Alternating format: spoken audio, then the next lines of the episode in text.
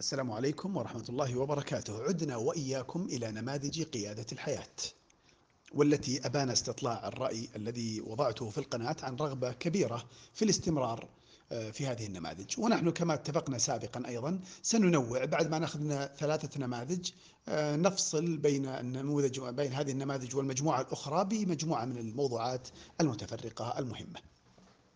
التحليل اللي عندكم النموذج اليوم اللي وضعته هو نموذج تحليل سوات، وتحليل نموذج سوات يقيس أربع أشياء عندك في الجانب الذي تريد أن تقيسه. يقيس لك نقاط القوة ونقاط الضعف فيك أنت، ويقيس لك الفرص والتهديدات الخارجية، الفرص المحتملة والتهديدات المحتملة في الجانب أو في المجال الذي نتحدث عنه. خلنا نبدأ بواحد منها بس كتجربة. لما أتكلم عن المهني والمالي، ما نقاط قوتك في الجانب خلينا نقول المهني؟ والله عندك خبرة واسعة في المجال الفلاني اللي تعمل فيه، أو عندك شهادة مهنية، معك دبلوم، معك بكالوريوس، معك ماجستير، معك دكتوراه في هذا الجانب المهني، هذه نقطة قوية.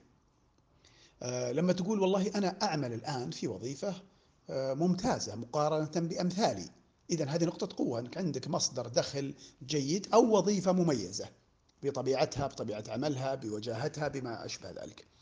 نجي للنقاط الضعف الموجودة مثلا عندك في الجانب المهني والمالي. مثل ماذا؟ يمكن يقول لك واحد والله أحد نقاط الضعف عندي في الجانب المالي علي مديونيات كثيرة وقاعد أسدد فيها لكن مرهقتني. يمكن يقول لا والله أحد النقاط الضعف اللي عندي أن مصادري المالية لا تفي باحتياجاتي. يمكن يقول لك لا أنا والله مشكلتي أني ما أعرف أمسك الريال أو ما أستثمر. هنا نبدأ نشوف نقاط ضعفك ونسجلها. لما نجي للقسم الثاني من تحليل سوات اللي هو في الجدول عندكم في, في, في الأسفل، يتكلم عن الفرص والتهديدات. الفرص، ما الذي يمكنك، هذه ما هي الفرصة المحتملة اللي يمكنك أن تدركها وتحسن وضعك المهني أو المالي. على سبيل المثال يمكن يقول واحد والله مثلا أنا الآن خل... يعني من النقاط القوة عندي ماجستير. الفرص، هناك باب دكتوراه سيفتح بعد مدة بسيطة في العام القادم، ففرصة أقدم عليه وأشوف إيش متطلباتهم عشان أستكملها، هذه فرصة قدامك. يمكن يقول لك والله في منصب معين أتوقع أن صاحبه يغادره، فهي فرصة أني ممكن أقدم سيرتي الذاتية عليهم وأخذ المنصب. إذن هذا معنى الفرص، أشياء يمكنك مع بذل الجهد والتخطيط والتنظيم أن تحصل عليها، وإذا حصلت عليها حسنت من وضعك المهني أو المالي. لما نجي للتهديدات، هنا ما الذي قد يحصل، لو يعني أحد الخيارات اللي ممكن تحصل ولو حصلت أضرت بك مهنيا أو ماليا.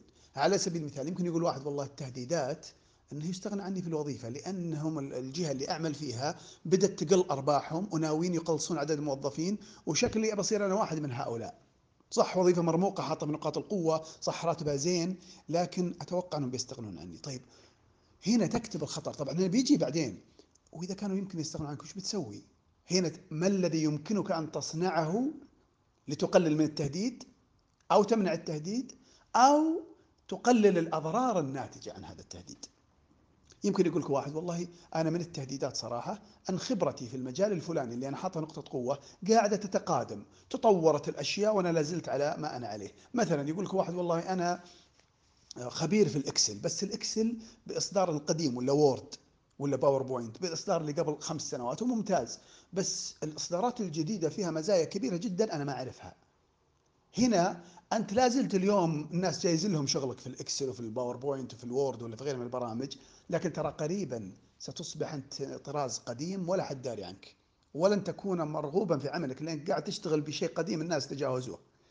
فهنا لما تحط مثلا تقادم الخبرة عندك وعدم تحديثها هو تهديد موجود مع التطور الكبير اللي قاعد يصير في التقنيات، بعدين بتفكر طيب أسوي إيش عشان خبرتي ما تصير بهالشكل.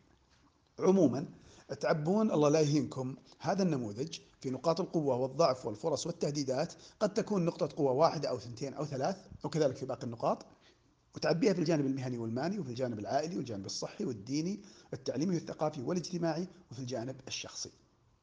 إذا أكملت تعبئة هذه أنا متأكد أنها قاعدة تكشف لك ما لا ما كنت ما كانت النفس أحيانا لا ترغب في كشفه، أو لا تدري عنه. فهنا تبدأ تكشف لك، لازم تكتب، لازم تلقى نقاط قوة ولازم نقاط ضعف ولازم فرص ولازم تزيد قدر الإمكان.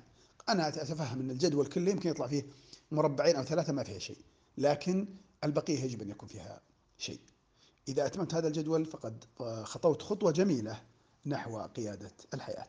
تحياتي لكم.